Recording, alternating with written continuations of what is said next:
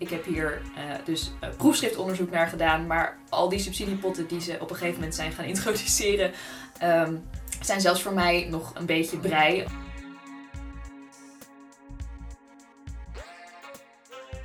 Want stel je voor dat de overheid nou zou toegeven dat dit schade is, kan je natuurlijk aansprakelijkheidsclaims gaan verwachten.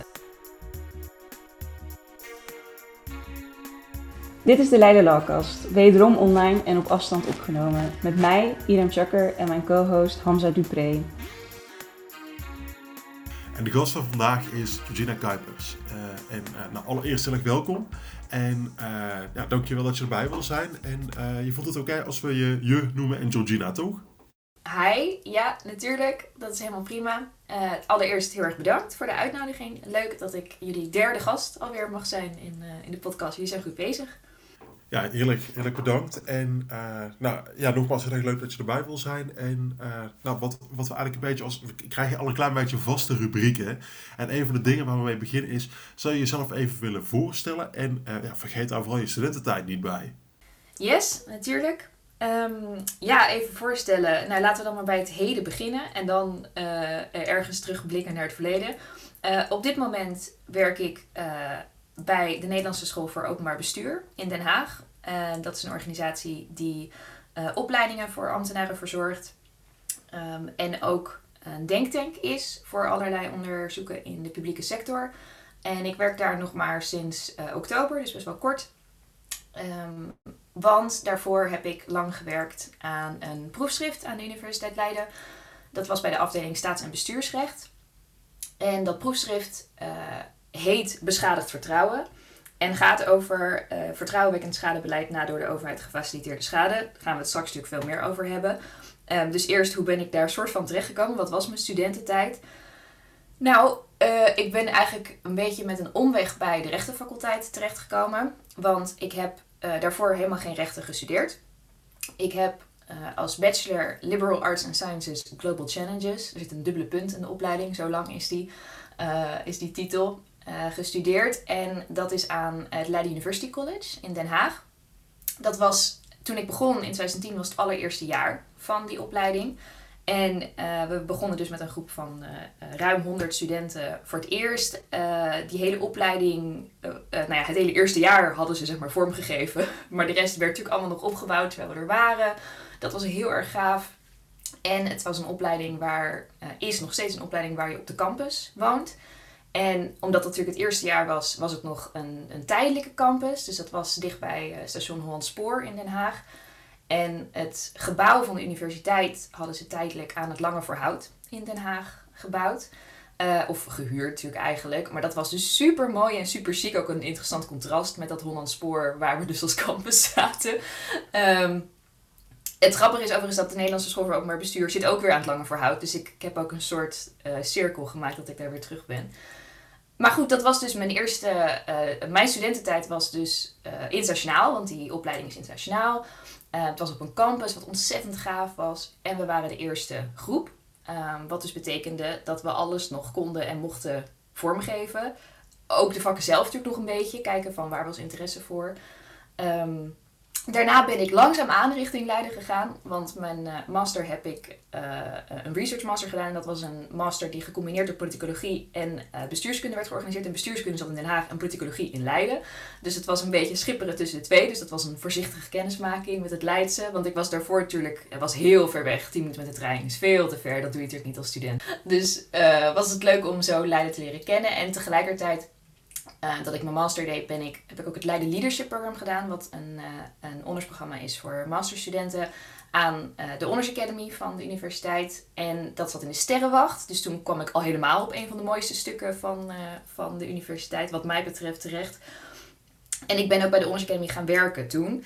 En dat is ook eigenlijk met een omweg. Ja, ik weet niet, ik praat gewoon de hele cirkel rond hoe ik terecht ben gekomen waar ik mijn beroepsstift heb geschreven. dat is namelijk aan uh, uh, als, als promovenda van Willemien den Oude. Die eerst decaan van de Honors Academy was. En die me dus na het verloop van tijd op een gegeven moment, want zij is hoogleraar staats- en bestuursrecht. Uh, vertelde over dat ze eigenlijk ook wel aan het kijken waren naar een, een, project wat niet alleen over recht, maar ook over sociale wetenschappen ging. Um, ja, en zo kwam ik dus met een omweg terecht waar ik nu weggekomen. Nou ja, echt, echt superleuk. En ik denk dat, we, ja, dat het wel een beetje tijd wordt om wat dieper op het onderwerp in te graven. En daar wil ik Iram graag het woord voor geven. Ja, ehm, nou we gaan het hebben vandaag over het onderwerp waar je je PhD-onderzoek over hebt gedaan. En allereerst gefeliciteerd, want je bent, uh, als het goed is, recent gepromoveerd. Het promotieonderzoek ging over het vertrouwenwekkend schadebeleid na, de over, na door de overheid gefaciliteerde schade. Um, wil je misschien allereerst voor onze luisteraars uitleggen wat gefaciliteerde schade nou eigenlijk inhoudt? Want uh, dat is wel handig voordat we verder gaan. Yes, dat lijkt me een heel goed idee. Um, het is inderdaad een hele mond vol. Uh, de volledige titel van mijn proefschrift. Beschadigd vertrouwen uh, bekt lekkerder, zullen we maar zeggen. Um, ironisch is overigens wel dat ik ook het idee heb dat zodra ik dat boek verstuur, het onmiddellijk ergens beschadigd opduikt. Omdat dat zit gewoon in de titel, dat er iets mis mee gaat of zo. Um, Nee hoor, um, ik, de subtitel is dus vertrouwenwekkend schadebeleid na door de overheid gefaciliteerde schade. En waarom is dat zo'n mondvol? Mijn onderzoek gaat over die gevallen waar de overheid uh, in brede zin, dus uh, of dat nou gemeente is of het Rijk, um, dat die heeft toegestaan op de een of andere wijze. Dus dat kan zijn dat er een vergunning is verleend of een ontheffing of, of wat dan ook. Dat er voor een groep burgers schade ontstaat. En ik ben dat dus gefaciliteerd gaan noemen, omdat de overheid daar wel een hand in heeft, maar niet onmiddellijk uh, zelf de schop in de grond zet. Dus het is niet de burgemeester die je bushokje uitgraaft, maar het is wel de overheid die er iets mee te maken heeft. En dat is waarom ik voor gefaciliteerde schade ben gegaan. In je proefschrift onderscheid je zes elementen en ik heb ze opgeschreven, want ik wilde het graag even onthouden voor vandaag. Um, dat zijn erkenning, participatie, begrijpelijkheid, openbaarheid, onafhankelijkheid en voortvarendheid. En daar baseer je dan eigenlijk jouw, uh, de, de manier waarop de overheid vertrouwenwekkend schadebeleid kan uh, creëren. Um, zou je misschien kort uh, op deze elementen in willen gaan? En, ja, klopt helemaal. het zijn er inderdaad zes. Um, de reden dat ik voor die zes ben gegaan, of dat ik er eigenlijk op terecht ben gekomen, is um, ik heb een, een interdisciplinair verkennend onderzoek gedaan naar hoe ik zag of in de literatuur terug kon zien dat de overheid vertrouwen kan wekken bij burgers ik vond het belangrijk om dat vanuit verschillende disciplines te doen. Jullie hoorden al in mijn, mijn studentenachtergrond dat ik dus uh, allerlei verschillende dingen heb gestudeerd. Um, en ik, ik geloof ook heel erg dat je die verschillende soorten kennis nodig hebt om tot een zinnige uh, analyse van zeker complexe maatschappelijke vraagstukken te komen. Dus ik heb eerst gekeken, goh, hoe kan je nou als overheid vertrouwen wekken? En vervolgens heb ik gekeken naar studies waarin werd uiteengezet um, hoe je als uh, gedupeerde het liefst behandeld zou willen worden. Gedupeerde, slachtoffer, je hebt daar natuurlijk verschillende um, woorden voor. Ik kies het woord gedupeerde um, omdat ik dat het meest vind passen in het soort projecten die ik bestudeer. Want dat gaat vaak om uh, niet uh, of zo min mogelijk fysieke schade. Als het fysieke schade is, eerder aan gebouw dan aan mensen. Nou, wat zijn dan de behoeftes van die mensen? En tegelijk aan de andere kant, wat wekt dus vertrouwen bij burgers in het algemeen? Door die uh, literatuur te bestuderen en door dat uh, te combineren, ben ik dus terechtgekomen op zes uh, elementen of principes. En daarin, die overlappen ook wel, daar zit ook best samenhang in en soms zijn ze ook tegenstrijdig. En waarom zijn het nou de zes die, er, die je net noemde? Nou, ik als eerste is het uh, erkenning. Ik heb daar ook een, een oogje um, voor gegeven. Want eigenlijk gaat dat over dat uh, gedupeerden zich gezien willen voelen. Die willen worden gezien door um, de rest van de maatschappij. Maar ook de overheid die die schade heeft gefaciliteerd. Ze willen uh, participeren in het schadeproces. Ze willen uh, uh, mondig zijn, maar nog veel belangrijker, ze willen gehoord worden. Dus ik heb ook niet een mond-icoontje, maar een oor-icoontje daarvoor gekozen, want het gaat erom dat je echt luistert. Dan begrijpelijkheid is een soort uh, lampje, zo'n pling-idee dat omhoog schiet als je in een tekenfilm een idee hebt. Dat je namelijk begrijpt wat er gebeurt dat je als gedupeerde kan doorgronden wat er in hemelsnaam voor schadebeleid verder is opgezet, waar jij je doorheen moet worstelen. Dat moet dus hopelijk zo min mogelijk worsteling zijn. Dan het vierde principe is dat van openbaarheid. Ik heb daar een open deur, wat een ironische open deur is, uh, uh, voor gekozen, omdat uh, het de deur moet open zijn, het moet toegankelijk zijn hoe um, zo'n schadebeleid tot stand is gekomen. Als je vertrouwen wil wekken, dan wil je ook kunnen doorgronden. Het niet alleen begrijpen, maar ook het, uh, ja, het idee hebben dat je welkom bent om het te begrijpen. Als vijfde principe gaat het over uh, onafhankelijkheid. Daar heb ik de, de bekende juridische weegschaal voor gekozen. Um, is misschien ook wel het meest juridische principe eigenlijk als je er zo naar kijkt. Um, maar onafhankelijkheid is ontzettend belangrijk voor het wekken van vertrouwen. Uh, onafhankelijkheid, onpartijdigheid, het voorkomen van bias um, in het vaststellen van schade. Hè. Zeker als er schade is, moet er worden vastgesteld hoeveel, door wie, wanneer, waarom. En dat op een onpartijdige, onafhankelijke manier doen is heel belangrijk. Nou, en dan als je die hele waslijst door bent, kom je bij de zesde, voortvarendheid. Uh, het mooiste woord voor snelheid, vind ik zelf. En dat is er niet voor niets, want als je die hele waslijst inderdaad elke keer doorakkert, kan het zomaar vijf jaar duren voordat een gedupeerde eindelijk weet uh, waar die recht op heeft en of die vaak genoeg gehoord is, et cetera, et cetera. Nou, dat is natuurlijk niet de bedoeling. Dus zit er ook nog een timerknopje in, voortvarendheid. Het is belangrijk dat er ook nog een beetje in redelijkerwijs haast wordt gemaakt met de afhandeling van schade. En uh, je noemde daar al best wel een interessant punt. Want we, nou, laten we niet alsof we je, je hele proefschrift uh, hebben doorgelezen. Maar we hebben wel ons ingelezen. En um, wat me opviel wat je op een gegeven moment noemt. Is je zegt, nou, het gaat om een integrale aanpak. Die zes elementen spelen allemaal een rol. Het is niet dat je kan zeggen van, nou, ik ga helemaal op nou, zeg de, de openbaarheid zitten. En dan gaan we de rest achterwege laten. Maar je zegt ook, ze zijn tegenstrijdig.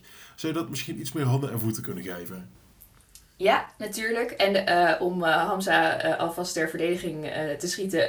het boek is ook 700 pagina's, dus het was ook nogal heftig geweest als, die, als jullie het helemaal hadden moeten doornemen.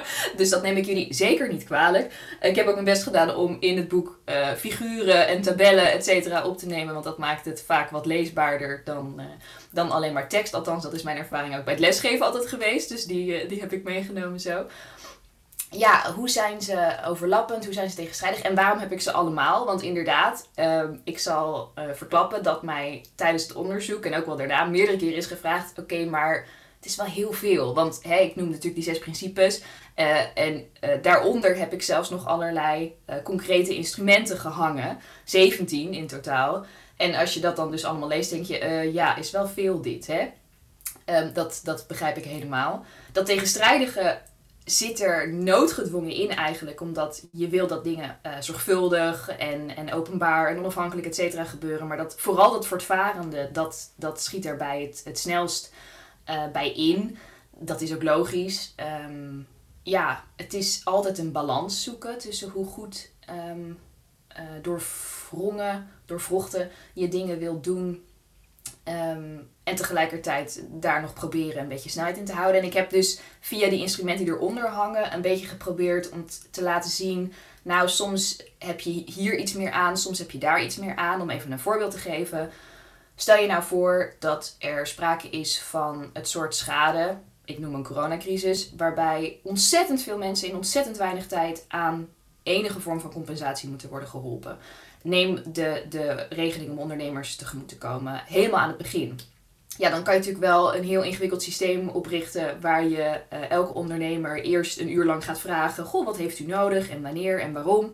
Maar eer je al die mensen hebt gehoord, is de coronacrisis al maanden verder en zijn er ontzettend veel bedrijven uh, zijn er failliet gegaan. Dus op zo'n soort moment heeft het zin om te werken met gestandaardiseerde bedragen. Dat heb ik dus onder voortvarendheid geschaard. Um, kan je ook met voorschotten werken. Uh, dus zijn er concrete dingen die je kan doen om gezien de urgentie van dat moment en de context van die situatie in te zetten wat op dat moment werkt.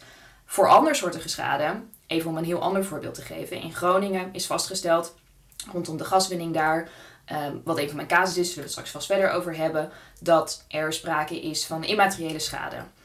Immateriële schade is iets wat zo persoonlijk is dat je uh, ook daar een heel ingewikkelde balans moet treffen tussen wat, um, wat realistischerwijs mogelijk is als je heel veel mensen wil compenseren.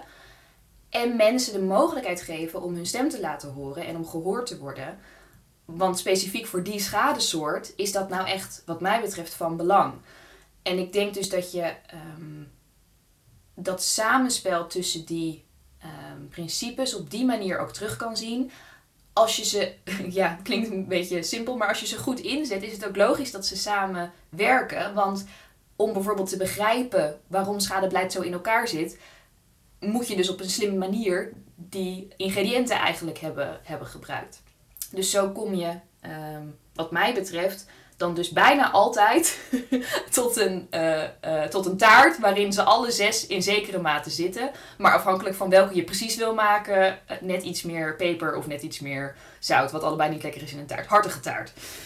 Duidelijke uitleg. En um, een van de elementen die mij heel erg opvalt binnen deze zes is de begrijpelijkheid. En dan met name omdat begin januari heel recent is een nieuwsartikel over um, de gaswinning in Groningen online gekomen, op onder andere het NOS. En um, daarin hebben ze het over een subsidie die is voor wie het eerst komt, wie het eerst maalt. En het gaat over een bepaald bedrag. En wij hebben natuurlijk tijdens de voorbereiding van deze podcast ook een aantal artikelen gelezen. En een van die artikelen, ging over de gaswinning in Groningen. En daarin zit een tabel met alle instanties van Groningen en nou, aan begrijpelijkheid uh, in ieder geval niet voldaan in deze casus, kan ik zeggen. Want ik begreep er echt helemaal niks van. Um, maar ik vroeg me af, uh, hoe kun je er eigenlijk voor zorgen dat uh, zo'n brei van instanties, dat je dat kunt voorkomen? Want wat, er, wat ik in Groningen zie, wat ik met de gaswinning in Groningen zie, dat is een en al bestuurlijke spaghetti en totaal geen duidelijkheid. Ja, je hebt helemaal gelijk, Irem. Um Groningen is uh, sowieso, ja, ook tijdens het schrijven van mijn proefschrift was dat al altijd actueel. um, er was natuurlijk bijna geen maand dat het niet um, in het nieuws kwam. Um, het artikel wat je noemde en de, de tabel daarin met inderdaad de brei van alle instanties stemt uit 2017, als ik het me goed herinner. En moet je nagaan dat er dus in al die jaren wel dingen veranderd zijn. Zeker, want er zijn instanties daarin die niet meer bestaan of die andere functies um, vervullen. Maar ik ben het helemaal met je eens dat het niet echt overzichtelijk of begrijpelijk te noemen is. Um, ook voor de belangenorganisaties die in Groningen actief zijn, zoals de Groninger Bodembeweging of het Groninger Gasberaad. Die hebben ook wel eens proberen zij om, om tabellen en schema's te maken om te laten zien wanneer moet je nou voor wat naar wie. Um, zelfs uh, de subsidieregelingen waar je het uh, net over had, hè, dus dat, dat nieuwsbericht um, van, van recent uh, ging over een subsidie die Groningers konden aanvragen als ze al op de een of andere manier, als ik het me goed herinner, want moet je nagaan, ik heb hier dus proefschriftonderzoek naar gedaan, maar al die subsidiepotten die ze op een gegeven moment zijn gaan introduceren, um, zijn zelfs voor mij nog een beetje brei, al helemaal als ik gezien ik niet meer direct in mijn onderzoek zit. Maar als ik het me dus goed herinner, um, gaat dat over een subsidiepot die, waarop aanspraak te maken is als je ook al op een andere manier in het, het Groningse traject tussen aanhalingstekens zit. Dus bijvoorbeeld als je uh, schade hebt gemeld en die is toegekend. Of als je in het uh, versterkingstraject zit, zoals dat heet. Uh, in de versterkingsopgave. Dus daar op die site van de subsidies zit ook alweer zo'n schema waarin je soort van zou moeten kunnen kijken: ben ik hier, ben ik daar? Zeg ik ja op deze vraag, dan kom ik hieronder. Zelfs voor iemand die dus een proefschrift daarover schrijft, is dat bijna niet te volgen hoe je ergens uitkomt. En ik vond dat sowieso um, heel schrijnend, moet ik zeggen, tijdens mijn volledige onderzoek hoor. Dat um, zeker toen ik dus Groningen verder bestudeerde, dacht ik echt: ja, maar het is toch ook echt ongelooflijk dat je een proefschrift nodig hebt om te begrijpen wat hier gebeurt. Want uh, de gemiddelde gedupeerde zou die tijd er überhaupt natuurlijk niet aan moeten hoeven besteden. Hoe komt zoiets nou tot stand? In het geval van Groningen heeft dat um, heel erg te maken met waar we het gesprek mee begonnen, namelijk het feit dat de schade gefaciliteerd is. Dat betekent dat in Groningen dus meerdere partijen um, een rol hebben gespeeld bij het ontstaan van de schade. Dat is naast de Nederlandse staat, die um, een, een uh, vergunning geeft, een concessie geeft voor het winnen van gas. Ook de Nederlandse aardoliemaatschappij, de NAM, die uh, op haar beurt uh, twee aandeelhouders kent, Shell en Exxon.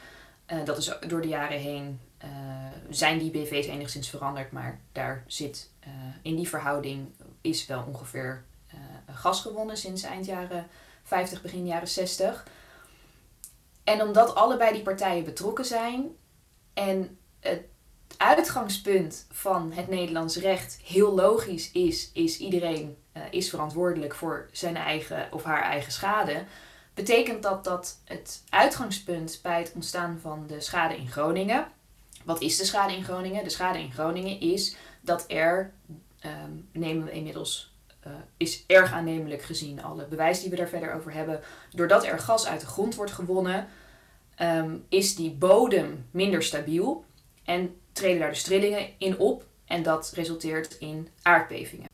Wat betekent dat? In Groningen is het nu eenmaal zo dat die omgeving helemaal niet gemaakt is voor aardbevingen.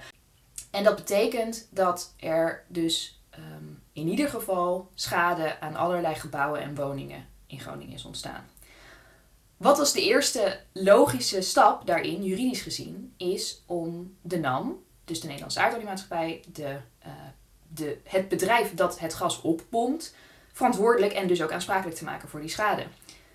Als je zo'n private organisatie daarvoor eh, verantwoordelijk maakt, dan zullen ze eerst daar misschien een, een, afdeling of zo voor inrichten. In het begin waren er ook heel weinig meldingen, dus waarschijnlijk kon één medewerker het eh, heel lang in zijn eentje. Maar op een gegeven moment namen de aardbevingen en dus ook het aantal schademeldingen toe. En groeide dat eigenlijk boven wat redelijkerwijs te verwachten is van een private partij die helemaal niet schadeafhandeling als primair eh, onderdeel van zijn werkproces heeft. En dat betekende, ook omdat uh, de staat dus wel die vergunning had gegeven voor die gaswinning, dat er steeds meer roep kwam vanuit uh, Groningen, maar ook steeds breder dan Groningen, om uh, niet alleen de NAM, maar ook de staat verantwoordelijk te maken voor de schadeafhandeling. En dat heeft de staat, het Rijk, relatief terughoudend gedaan voor een gedeelte. Mede vanwege die juridische verdeling zoals ik hem net noemde. Wat ook um, nou, dat zal juristen niet vreemd zijn, precedentwerking heeft. Als je dat opeens op heel andere manieren gaat doen. Waarom doe je het wel voor de een en niet voor de ander? Inmiddels is wel duidelijk en ook wel door rechters uitgemaakt dat eh, Groningen zo'n bijzondere, uitzonderlijke situatie is. Dat het inmiddels logisch is dat daar uitzonderingen zijn gemaakt. Maar dat had dus uh, heel erg kort door de bocht gezegd. Die betrokkenheid van die twee partijen had als gevolg dat er allerlei um, constructies werden gemaakt ook voor de allerlei verschillende manieren waarop die schade zich uiten. Want naast die scheur in het gebouw verminderde ook jouw huis in waarde. En dat is een heel andere manier van schade om te vergoeden dan een scheur waar je misschien nog door een aannemer iets aan kan laten doen. Want als jij en ik denken aan het kopen van een huis in Groningen, denken we nou, ja, daar gaan we niet zoveel voor betalen als voordat er aardbevingen waren. Daarnaast ontstaat er immateriële schade, want inmiddels, de zwaarste aardbeving in, huis, in Huizingen, dat was in 2012, is inmiddels al negen jaar geleden dat duurt allemaal al zo lang dat je ook gewoon gigantische gevoelens van onveiligheid en onzekerheid hebt. Huizen moeten worden versterkt. Dat is dus die versterkingsopgave. Dat is ook weer een andere manier van naar schade kijken. Want eigenlijk is dat schade voorkomen. Preventief met schade omgaan. Dat is ook weer een heel ontgonnen, onontgonnen gebied. En dan heb je als laatste ook nog, heb ik als categorie van dingen die uh, schade leiden, uh, de leefbaarheid, wat een heel breed begrip is. Um, hoe gaat het daar met scholen, met uh, speeltuinen, um, maar ook gewoon met het gevoel in zo'n dorp? Als iedereen daar wegtrekt omdat ze bang zijn voor de aardbevingen, wat doet dat dan met de leefbaarheid van zo'n regio? Er is ontzettend veel cultureel erfgoed in Groningen. Het zijn prachtige oude huizen. Als je daar allemaal blokkendozen neerzet die heel erg goed tegen aardbevingen kunnen, wat betekent dat dan voor zo'n, voor zo'n omgeving? Um, nou ja, Bedenk even hoeveel verschillende mensen en instanties nodig zijn om na te denken over al deze onderwerpen. Maak daar dan gemiddeld voor elke schadesoort, zeg maar, eh, nou, acht verschillende instanties betrek je erbij. Die proberen allemaal iets op te richten en iets zinnigs te doen. Want dat wil ik wel echt benadrukken. Ik, ik geloof echt, zeker nu, dat het niet onwil of, of iets kwaadwilligs is waardoor dit is ontstaan. De mensen met wie ik heb gesproken, de mensen die ik zie, die doen echt ontzettend hun best. En die zitten eigenlijk eerder gevangen in die bestuurlijke spaghetti die jij noemt. Ehm, dan dat ik van mening ben dat ze dit nou uh, uh, ja, expres zo hebben gemaakt. Maar het is ontzettend, echt ontzettend ingewikkeld. En daarom heb ik bijvoorbeeld ook niet geprobeerd om één oplossing te presenteren in mijn proefschrift hiervoor. Nou, wat je zegt, ik heb niet één oplossing proberen te presenteren in je proefschrift. Maar daar benoem je eigenlijk wel iets wat heel interessant is aan je proefschrift. Het is niet alleen maar iets beschouwends. Het, is, het zijn ook lopende problemen die er zijn. Of lopende dingen die geadresseerd moeten worden. En je noemt daar wel echt oplossingen. En als we even bij deze casus blijven. Zou jij misschien wat tips kunnen geven? Stel je voor, uh, nou, hypothetische situatie wordt morgen door uh, Henk Kamp opgebeeld in 2012. Uh, of door de NAM of wat dan ook. Die echt vragen van, hoe moeten we er nou aan gaan staan? Hoe zorgen we dat we het goed aanpakken? Wat zou jouw tip zijn? Ja, nou dat is natuurlijk ook als Henk Kamp me had gebeld. Zeker toen had ik het natuurlijk sowieso niet geweten. Zelfs nu vraag ik me af of ik het echt had geweten. Maar laat ik dan um, in het verlengde van waar we het net over hadden, iets waar Groningers al heel lang op zitten te wachten. Um, en nou ja, wat echt heel moeilijk te realiseren blijkt en ik ben bang ook blijft, is um, wat ik noemde één loketgedachte. Dat is een begrip wat al vaker door mensen is opgebracht in, in literatuur. En uh, het betekent uh, letterlijk de betekenis van het woord, namelijk het is handig als er één loket is waar mensen naartoe kunnen dat is in Groningen dus inmiddels um, nog verder buiten zicht dan het in 2017 met die brei van organisaties al was. Voor een gedeelte heeft dat te maken met dat er um, ja, al heel veel organisaties zijn opgetuigd. En als je die weer, dat weten we allemaal, als je organisaties gaat reorganiseren, wordt het alleen maar complexer. Maar als dat er allemaal nog niet is, dus het is 2012 en we hebben al die organisaties nog niet, dan zou ik dus zeggen: probeer of een manier is om te komen tot een loket, wat heel goed een loket aan de voorkant kan zijn. Dus dat is iets waar burgers terecht kunnen, waar ze kunnen worden ontvangen.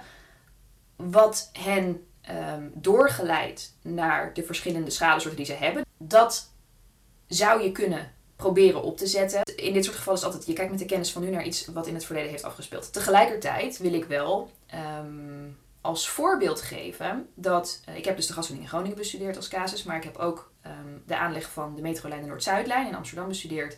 En de uitbreiding van luchthaven Schiphol. Dus dat zijn verschillende extra start- en landingsbanen en wat dat heeft betekend. Toen de gaswinning begon, namen we, we, het Nederlandse volk, de, de mensheid, uh, de Nederlandse staat en de NAM, niet aan dat er aardbevingen zouden optreden. Stel je nou voor dat ze wel hadden bedacht dat er aardbevingen konden worden ontstaan, dan was het meer vergelijkbaar met die andere casus. Want als je een metrolijn aanlegt, neem je aan dat er iets mis kan gaan met de grond. En als je start- en landingsbanen aanlegt, neem je aan dat er geluidsoverlast gaat ontstaan. nou, allebei die dingen kan je een beetje van um, voorzien. God, nou wat gaat dat verder voor effect hebben voor burgers? Hè? Dus je kan nadenken, wat zouden nou mogelijke schadesoorten zijn die hier kunnen optreden? En vervolgens daar alvast dus een loket voor oprichten en zeggen: luister, misschien gaan er burgers naar jullie toe komen met dit probleem. Zorg alvast dat jullie daar iets voor hebben bedacht hoe we er ongeveer mee omgaan. Ik zou zeggen dat wat je dan in 2012 kan doen is je kan je zou proberen te kunnen voorzien wat voor schade er allemaal zou kunnen optreden en dat dan in één loket te bundelen. En je zou in ieder geval één instantie verantwoordelijk kunnen maken om dat verder allemaal uit te zoeken. In, uh, bij de Noord-Zuidlijn was het bijvoorbeeld zo dat de gemeenteraad daar dus een uh, één schadebureau, het schadebureau Noord-Zuidlijn, voor heeft opgericht. En dat schadebureau, daar konden burgers dus met alle schade terecht. En ook als ze misschien daar niet formeel juridisch voor bevoegd waren, werkten daar wel medewerkers die dan wisten waar ze wel moesten zijn en hielpen die burgers zelf in plaats van dat ze moesten doorverwijzen. Want dat is natuurlijk ook het jammer in Groningen. Ze moeten doorverwijzen, want ze gaan ergens niet over. Dus wat zou ik aanraden aan 2012 Henk Kamp? Nou, probeer dan zo goed mogelijk dat te beginnen. En tegelijkertijd met de kennis van nu begrijp ik ook wel dat dat niet is gebeurd. Maar ik hou erg van de één loket gedachte. Ja, um, nou, één loket gedachte is, uh, maakt het inderdaad een stuk begrijpelijker. En in 2017 is ook een landelijk loket mijnbouwschade opgericht onder de Rijksdienst voor Ondernemend Nederland. Maar Groningen is juist uitgesloten. En maar waarom is dat dan? Want blijkbaar kan het één loket kan dus wel bij mijnbouwschade, maar expliciet in Groningen kan dit niet om een of andere reden. Ja, dat, dat heeft dus helaas te maken met het feit dat er in 2017 dus al organisaties bestonden die zich bezighielden met de mijnbouwschade in Groningen. Um, er was in, in 2015 op basis van uh, bestuurlijke akkoorden, want je moet niet vergeten dat in Groningen um, de staat speelt natuurlijk een rol, dus het Rijk en de NAM. Maar uiteindelijk gaat de provincie natuurlijk ook over een gedeelte van die grond. En uh, de gemeente ook. En al helemaal als je dingen als leefbaarheid gaat betrekken, is dat ook zo. Dus er waren daar akkoorden gesloten tegen die tijd al. In 2014 was het eerste bestuurlijk akkoord. Waarin werd gezegd, nou, we moeten één loket hebben voor alle schadeafhandeling en alle versterking. Dat hadden ze in Groningen wel besloten. En dat werd het Centrum Veilig Wonen. Maar dat was en nogmaals, dit is dus op zich verklaarbaar als je kijkt naar hoe het is gegaan, maar het had ook anders gekund. Ehm, dat was een private organisatie die op basis van een tender uh, was ontstaan en die ook winst kon en mocht maken, omdat het een private organisatie is. Dat werkte niet echt het vertrouwen in de hand, als ik het heel voorzichtig uitdruk.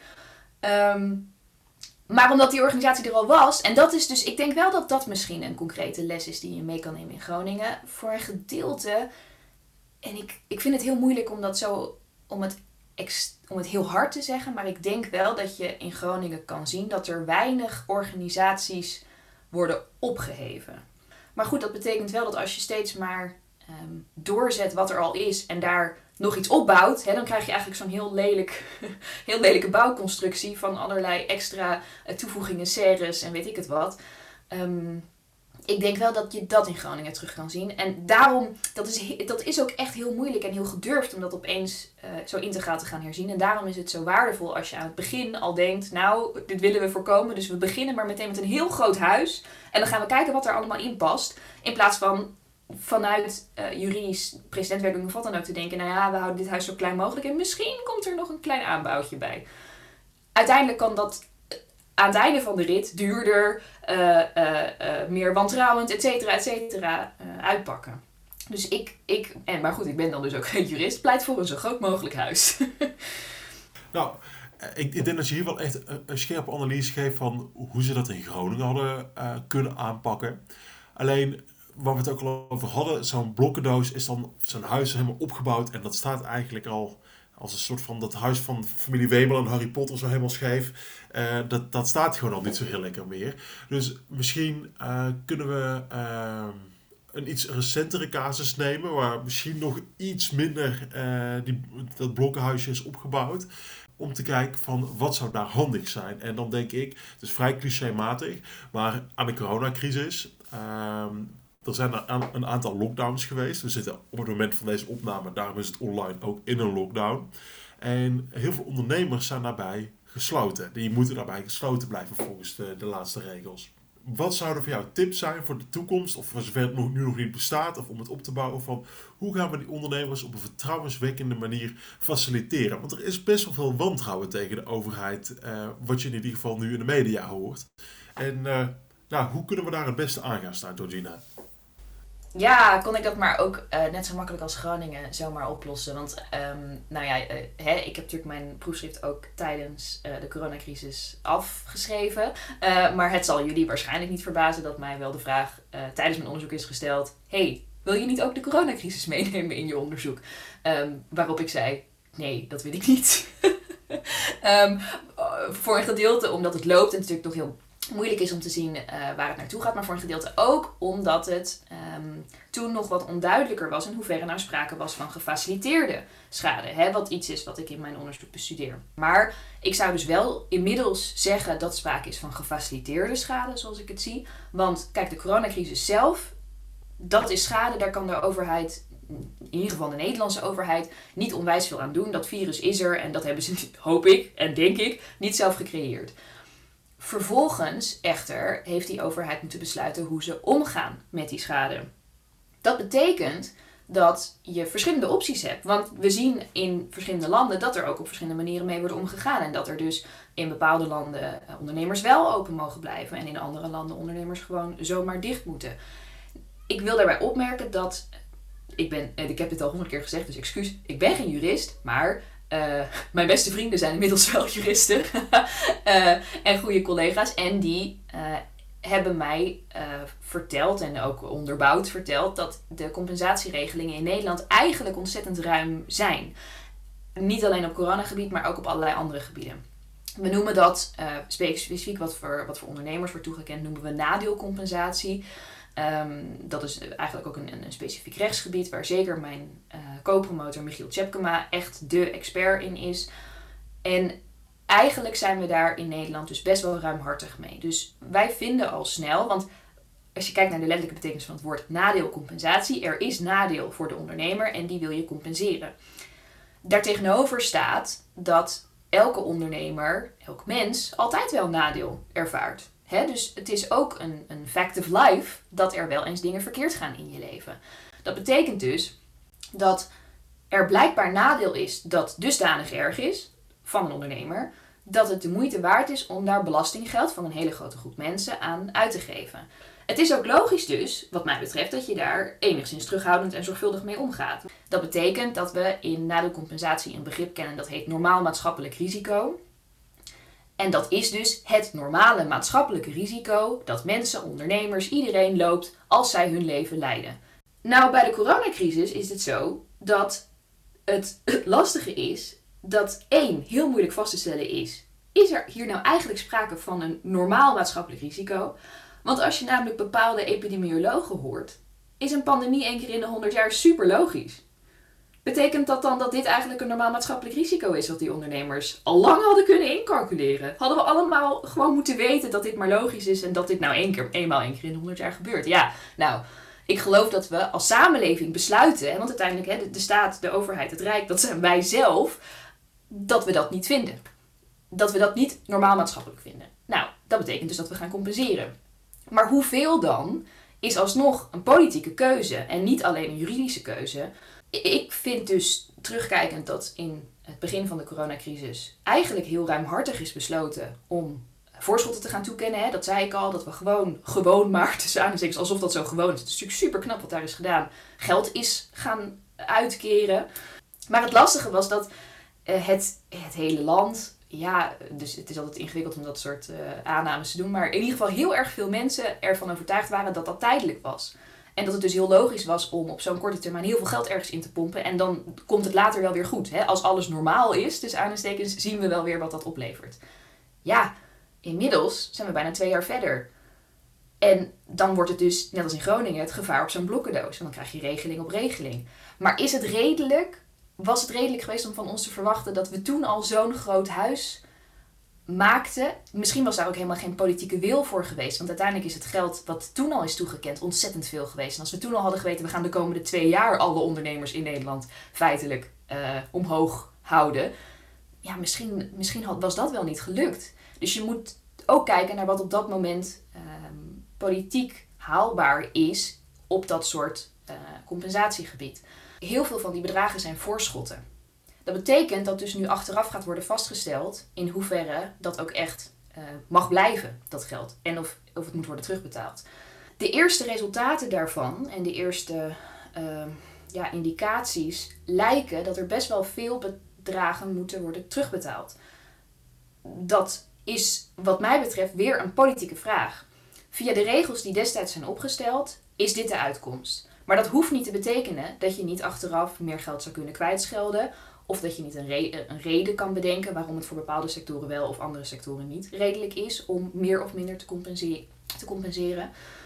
Ja, tegelijkertijd uh, kost het dus wel weer die belastingbetaler geld. En is het dus ook uh, logisch als daar enigszins uitzicht is op wanneer dat ophoudt ja, dan, dan zal je toch op, op meer lange termijn manieren moeten kijken.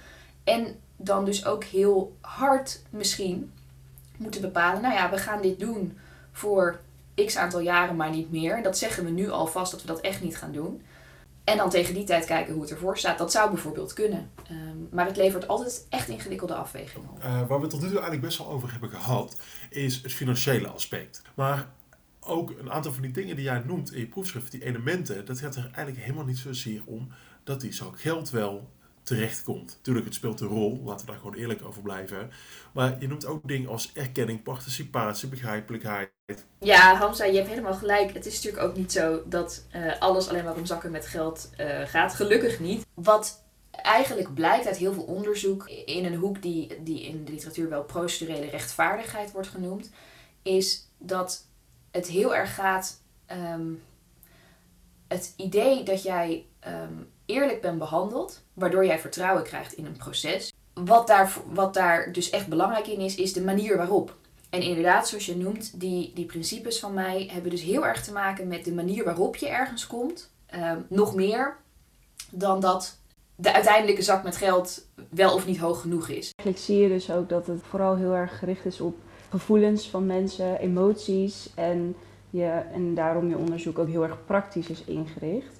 Dan, ik denk dat we uh, er langzaamaan een einde aan moeten breien. Anders wordt de podcast misschien wel heel erg lang. Maar ik heb nog wel één laatste vraag die heel, misschien wel heel interessant is voor onze luisteraars. Um, en dat gaat over de studiefinanciering. En nou weet ik niet helemaal zeker of we dat gefaciliteerde schade kunnen noemen. Maar het is wel veroorzaakt door de overheid. En er werden, er vanaf het begin af aan vraagtekens bij gesteld. En op een gegeven moment was al snel duidelijk dat het geld wat vrijgekomen is door het leenstelsel niet werd gebruikt zoals het uh, had gemoeten. Dus we hebben een leenstelselgeneratie uh, die um, niet het uh, onderwijs, de verbetering in het onderwijs heeft kunnen genieten, die het gevolg zouden moeten zijn van de leenstelselgeneratie. En nu vallen ze ook nog eens tussen wal en schip, omdat er vanaf 2024 terug wordt gegrepen naar de studiefinanciering. En we krijgen wel een, een schadevergoeding, een vergoeding voor, de, uh, voor, de, ja, voor een soort compensatie. Um, maar dat is 1 miljard en uh, dat komt neer op ongeveer 1000 euro per student. Dus uh, we kunnen wel stellen, de leenstelselgeneratie vangt bot. Maar bij het vergoeden van deze compensatie, want de overheid noemt het volgens mij geen schade, daarbij is vertrouwen ook heel erg belangrijk. En wat ik me afvroeg is, zou je jouw uh, onderzoek en uh, zes elementen die je hebt gedistilleerd uit dat onderzoek, zou je dat eigenlijk kunnen toepassen op de compensatie van de leenstelselgeneratie? En um, zou je uh, adviezen hebben voor de overheid die ons binnenkort moet compenseren? Ja, Irene, wat een goed punt. Um, ik heb zelf het geluk gehad dat ik, ik studeerde af in 2015, zomer van 2015, dus ik was net op tijd. Dus ik heb juist volledig alles nog binnen kunnen krijgen. En heb me daar ook toen al uh, zorgen over gemaakt, schuldig over gevoeld. Um, het, het voelde en het voelt onwijs oneerlijk. Precies om wat jij zegt. Het, het werd gepresenteerd als een maatregel die gericht was op het verbeteren van de onderwijskwaliteit. En er werd heel omvloerst over gezegd dat het dus eigenlijk geen bezuiniging was. Terwijl volgens mij iedereen die iets met onderwijs te maken had, zoiets had van: dit is gewoon een bezuiniging. Misschien kan je in ieder geval eerlijk zeggen wat het is. Daarin zien we overigens dus al een beetje een erkenning verhaal in terugkomen. Hè? Erken nou gewoon dat je dit doet omdat je geld nodig hebt, omdat het crisis is. Weet je? Dan kan je tenminste nog een soort gevoel van: oké, ik doe iets voor de goedheid van het land of zo. Kan je dan tenminste nog meekrijgen. Nou, overigens zie je ook in wat jij zei um, alweer mogelijke link naar het meer juridische van mijn proefschrift. Want stel je voor dat de overheid nou zou toegeven dat dit schade is, kan je natuurlijk aansprakelijkheidsclaims gaan verwachten. En dat levert weer allerlei procedures op. Hè? Dus het is ook uh, juridisch wordt alles wat met toegeven en erkennen te maken heeft, wordt natuurlijk ook mogelijk. Kan leiden tot aansprakelijkheid. En dat heeft dus ook alweer allerlei gevoeligheden in zich. Nou, ik ben het helemaal met je eens um, dat het een vorm van gefaciliteerde schade is, omdat de overheid het wel een soort van hè, uh, heeft gegenereerd. Eigenlijk is het gewoon direct door de overheid veroorzaakt. Of het schade is, daar zou je nog een beetje over kunnen wikken of wegen. Maar laten we even aannemen um, dat het in ieder geval iets is waar de overheid schijnbaar compensatiebeleid voor wil maken. Hè, want dat zeg je net al, er is een miljard vrijgemaakt. Um, eigenlijk zit daarin meteen al een interessante vraag. Want er wordt dus begonnen vraagteken, met een bedrag. Dat is natuurlijk sowieso al een heel interessant startpunt. Uh, het is zelden een goed startpunt om met het bedrag te beginnen en dan daarna te kijken hoeveel schade er ook alweer precies is. Um, dus wat zou ik daar nou van zeggen of aanraden als ik naar mijn, uh, mijn onderzoek kijk? Um, laat ik gewoon mijn zes principes kort aflopen bij erkenning waren we net. Het zou belangrijk zijn om te erkennen, ja, dit was echt een bezuiniging. En wat jij ook noemde, dat geld dat vrij is gekomen, uh, werd eigenlijk zelden besteed aan de kwaliteit van onderwijs. Uh, universiteiten gebruiken het om allerlei andere gaten op de begroting te dichten. Logischerwijs ook, want universiteiten hebben het zwaar, al jaren. Als je kijkt naar de gemiddelde hoeveelheid geld die er beschikbaar is voor de hoeveelheid studenten, loopt dat al jaren uit de pas. Dus het is ook echt niet vreemd dat het zo is gegaan. En weer, wat mij betreft, is het dus helemaal geen, geen, geen kwade bedoelingen dat het zo is gebeurd. Maar het is wel wat is gebeurd. Dus erken dat, geef dat toe. Neem daar je verantwoordelijkheid voor. Um, dat betekent vervolgens tweede stap participatie. Het zou wel handig zijn, kan ik me zo voorstellen, als je aan studenten vraagt wat is nou handig. Want in die miljard zit geloof ik ook budget dat ehm, mensen na hun opleiding nog mogen gaan gebruiken voor uh, extra scholing. Hè? Dus het is ook niet zomaar geld wat je krijgt, zo van succes ermee, hier is meer geld, koop een leuke tv. Maar nee, meer scholing, meer belangrijk. Ja, nou, dat is ook zo, dat snap ik. Uh, hallo, ik ben niet voor niets zo lang door blijven studeren. Um, maar ja, is dat nou echt wat mensen willen? Is dat het enige wat mensen willen? misschien willen ze wel verschillende opties. Als je mensen laat participeren, kan je daar uh, meer idee van krijgen. Het is mij niet helemaal helder, komen we bij begrijpelijkheid en openbaarheid, hoe dit uh, nieuwe concept, hoe dit nieuwe beleid nou precies tot stand is gekomen. Toegegeven, ik heb me er ook niet super in verdiept. Misschien is er wel een ontzettend uh, leuk participatietraject geweest. Maar goed, jullie twee studenten en ik, die toch wel relatief iets met de universiteit te maken heeft, heeft, heeft dat niet voorbij zien komen. Dus um, hoe openbaar is dit nou tot stand gekomen? Misschien kan het nog iets anders. Hè? Dat in 1 miljard is aangekondigd. Maar goed, misschien kan je daar toch nog iets begrijpelijkers van maken dan hoe het nu is. Want ook uiteindelijk gaat begrijpelijkheid toch ook wel een beetje over de uitkomst. Als de uitkomst is dat iedereen ongeveer 1000 euro pp krijgt. Ja, voor sommigen was dat uh, voor de studiefinanciering werd afgeschaft. Uh, zeg maar het gratis geld tussen aan. En zeker, want er is nooit gratis geld wat je binnen zeg maar twee, drie maanden bij elkaar kreeg van de overheid. Is dat dan logisch dat je over die hele periode dat terugkrijgt? Is dat logisch? Is dat begrijpelijk? Ik geloof het niet. Um, een interessante oplossing daarbij is mijn vijfde punt, namelijk onafhankelijkheid. Misschien is het wel zinnig om in plaats van dit door uh, het ministerie van OCW zelf of uh, überhaupt het kabinet te laten opstellen, een onafhankelijke commissie van experts te vragen, die ook studenten laat participeren en oud-studenten laat participeren, Um, van hey, wat, wat vinden jullie nou eigenlijk zinnig? Um, waar kunnen jullie je in vinden? Ook omdat hun advies en hun oordeel um, door studenten misschien als meer vertrouwenwekkend wordt ervaren, wat wel kan uitstralen op het uiteindelijke beleid dat OCW dan inzet. Nou, en dan voortvarendheid vind ik hiervan belang, maar ik zal heel eerlijk zeggen dat ik dat minder van belang vind, eigenlijk dan dat het goed verloopt. Omdat voor zover er hier schade in, in de enge zin van het woord is opgetreden, die al ehm, ja, die op zo'n soort van immateriële manier is tot stand gekomen. Dat ik liever heb dat je heel goed gaat uitpluizen hoe je dat nou op een redelijke manier kan doen. Dan dat ik zou zeggen, ja, maar echt, iedereen moet morgen die 1000 euro hebben. Want anders dan, weet je, zo zit het hier wat mij betreft niet in elkaar. Uh, wat overigens ook weer laat zien dat je dus afhankelijk van de context, nou, maar gewoon kan kijken hoe, um, uh, hoe je welk ingrediënt wanneer gebruikt. Um, ja, dus ik, uh, ik, ik zie veel in uh, herbezinning op dit schadebeleid, laat ik het zo zeggen. Nou, dat is duidelijk. En ik denk en ik hoop dat relevante personen van de overheid deze podcast luisteren en misschien je boek gaan lezen. Dan hebben wij studenten misschien net iets meer succes met de compensatie. Ja, en wij ronden eigenlijk altijd onze afleveringen af met wijze woorden. Tenminste, altijd. Dit is de derde aflevering, maar inmiddels is het, uh, wordt het een traditie. En ik vroeg me af of jij wijze woorden hebt. Uh, die mag je aan iedereen richten. Aan jou het woord. Dank. Ja, gelukkig omdat dit de derde aflevering is, heb ik me dus de eerste twee ook geluisterd en me kunnen voorbereiden op het feit dat jullie me hierom gingen vragen.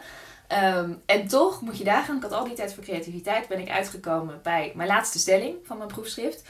Um, want dat zijn wat mij betreft de meest wijze woorden die ik ken. Um, die stelling luidt: Een mens lijdt het meest door het lijden dat ze vreest. In mijn stelling, omdat de laatste stelling een beetje jolig mag zijn, is dat lijden met een hoofdletter L en een korte I. Dus een mens lijdt het meest door het lijden, de stad Leiden, de universiteit Leiden, dat ze vreest. Um, dat is een, een, eh, stelling, uh, wijze woorden, die wat mij betreft op heel erg veel mensen van toepassing zijn. Al helemaal de mensen um, waar ik toe behoor, die ook als kind zeg maar, banger waren voor uh, de gedurende twee weken de afspraken voor de tandarts, dan het moment dat je bij de tandarts zelf zat. Hè, dus als je een beetje zo'n persoon bent, dan zijn dit sowieso al hele wijze woorden. Um, dus die herhalen vind ik sowieso de moeite waard. Maar ook als je kijkt naar mijn onderzoek, vind ik hem relevant, omdat uit um, meerdere casus nou eenmaal blijkt dat um, schade, vertrouwensschade, heel veel te maken heeft met wat er in, uh, wat er in je hoofd gebeurt. In Groningen uh, blijkt dat er sterke correlaties zijn tussen hoe veilig je je voelt en hoeveel vertrouwen je in de overheid hebt.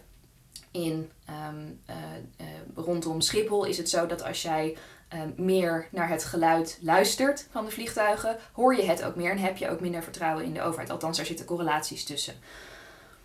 Um, nou, aangezien Hamza al een verwijzing heeft gemaakt naar uh, Harry Potter met het Huis van de Familie Wemel, vind ik best dat ik dan deze ook nog eraan toe mag voegen. Um, aan het einde van het zevende boek, uh, film, zegt uh, Dumbledore tegen Harry: Of course it's happening inside your head, Harry, but that doesn't mean it's not real. Dus dingen die, um, die in je hoofd gebeuren, um, hebben wel degelijk effect op hoe je je voelt en hoe je je zal uiten. Um, maar daar, uh, dat weten betekent op individueel niveau dat je daar dus je bewust van kan zijn. En op overheidsniveau, dat vroeg je ook, het is een aanbeveling aan de overheid. Als de overheid zich nou bewust zou zijn van dat dat, het, dat effect heeft op mensen en op zichzelf, want de overheid vreest altijd maar aansprakelijkheid en precedentwerking. Als ze daar wat bewuster van zou zijn, zouden ze ook al hun eigen gedrag kunnen aanpassen. Dus ik vind, maar goed, daarom kies ik ze zelf ook als wijze woorden, dat een mens leidt het meest door het lijden dat ze vreest op allerlei manieren en contexten uh, veel waardevolle inzichten zou kunnen opleveren. Ja, eh, Georgina, echt dankjewel. Uh, ik vond het echt hele leuke wijze woorden. Ik ben ook een onwijs Harry Potter fan. Dus nou, ik vind het hele leuke laatste woorden. En nou, ik heb bij deze de brutaliteit pakken om het af te gaan sluiten.